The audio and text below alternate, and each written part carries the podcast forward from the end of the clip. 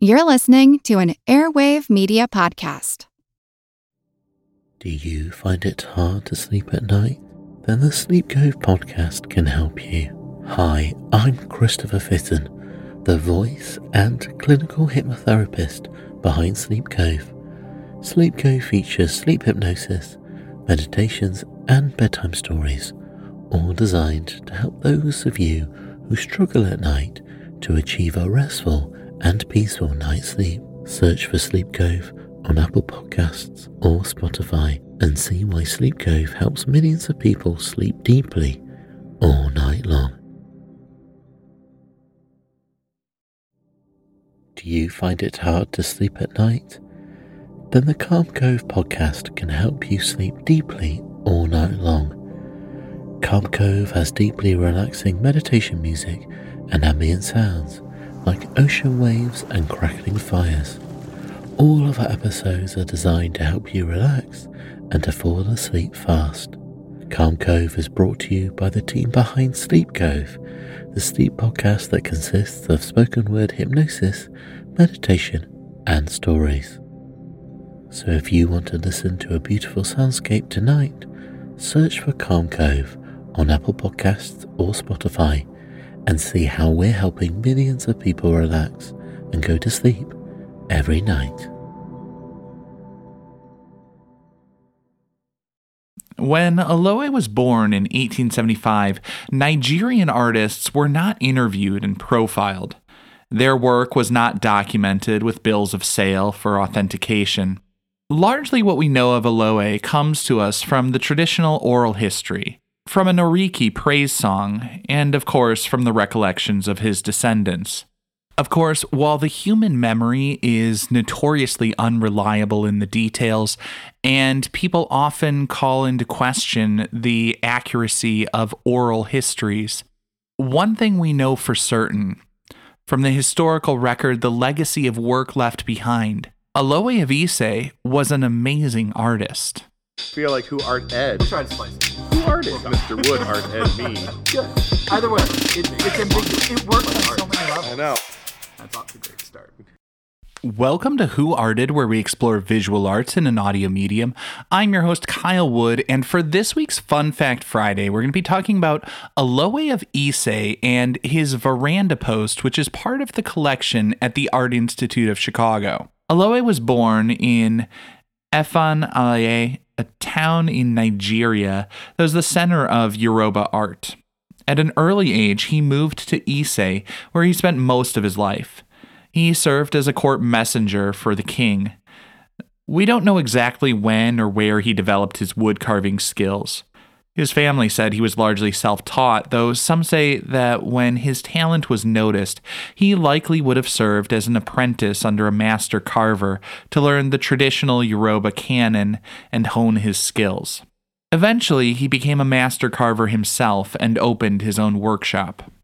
The bulk of Olowe's carvings seem to have been both decorative and functional artworks for the Yoruba kings and prominent families. One of his celebrated works, for example, is the veranda post that sits in the collection at the Art Institute of Chicago. In that piece, we see the elongated neck and oval faces that were part of his signature style. Traditional Yoruba artists used scale and proportion to indicate hierarchy. The more important a figure, the larger they were within the composition. The status of the king's senior wife is shown by her size, while the king is seated central to the post. His crown is eye level to the viewer, and the king sits with his feet up above the ground, signifying his transcendent nature. His eyes are cast down, expressing a contemplative mood as he looks down on the world beyond. The crown has four ancestral faces, signifying the legitimacy of his royal lineage, the divine line, and the wisdom running through it. In looking at the work, I'm amazed at all the competing forces being balanced. Olowe's work is loaded with symbolism, but it was also literally load bearing. The veranda posts were structural supports, and he needed to be mindful of the function as he created the forms. This makes it all the more remarkable when you consider the negative spaces in the sculpture. While most artists would carve a relief sculpture showing some portion of the figure raised on the surface, Olowe would carve all the way around each figure, bringing several figures out of the single piece of hard wood, each fully articulated and distinct, and yet tied together in one functional work of art. I think one of the aspects that I appreciate most is the connections among the figures in this piece. They're obviously literally connected as the wooden figures are carved from a single post to form a structural support, but there's also a sense of community. The importance of the head wife is suggested by her size in the piece. Her eyes are bulging in an indication of her connection with the spirits. Female figures would often be depicted with bulging eyes as a sign of spiritual inhabitants. Her connection to the ancestors made her an important figure and a powerful advisor to the king. She's towering over him, hands on the back of his chair, and the chair is resting against her waist.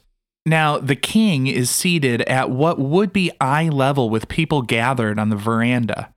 At the base of the post, below the king, there were three smaller figures. One of them broke off, but there are still two remaining.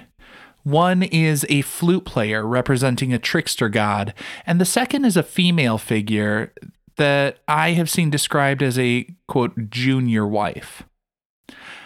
I think the best description that I've heard of this piece as a whole, though, came from Laura Allison of the Art Institute of Chicago, who explained that this piece is about community the way that people have to connect with one another and serve each other so that the kingdom can be successful and productive. Her description really made me think about how the arts function in a community. We often categorize art in different ways. A piece like Olowe's veranda post could easily be displayed in a museum as an artifact rather than a piece of fine art. We often overlook functional objects, and few of us know the names of industrial designers, but their work makes our world. Olowe of Ise was an incredibly talented artist who created a symbolic representation of the interdependent roles people occupied within the community but seeing such an elaborately crafted functional object reminds me that everything we interact with, from the chair you sit on to the software on your favorite podcast app, where, just as an aside, you should be following Who Arted and making sure to leave a five star rating or review. But all of these things, the physical furniture, the homes we live in, the buildings we work in, the devices we work with, it all had to be designed and developed by someone, or rather, numerous people, contributing different pieces. I would encourage you to take time to be mindful of all the things that you have and appreciate the creativity and craftsmanship, the hard work that goes into every little thing holding it all together. This concludes this week's episode of Who Arted, part of the Airwave Media Podcast Network. If you found this tolerable, please leave a rating or review on your favorite podcast app. You can find images of the work being discussed this week and every week on social media at Who Arted Podcast on Twitter, Instagram, and TikTok, and of course on the website whoartedpodcast.com. Podcast done.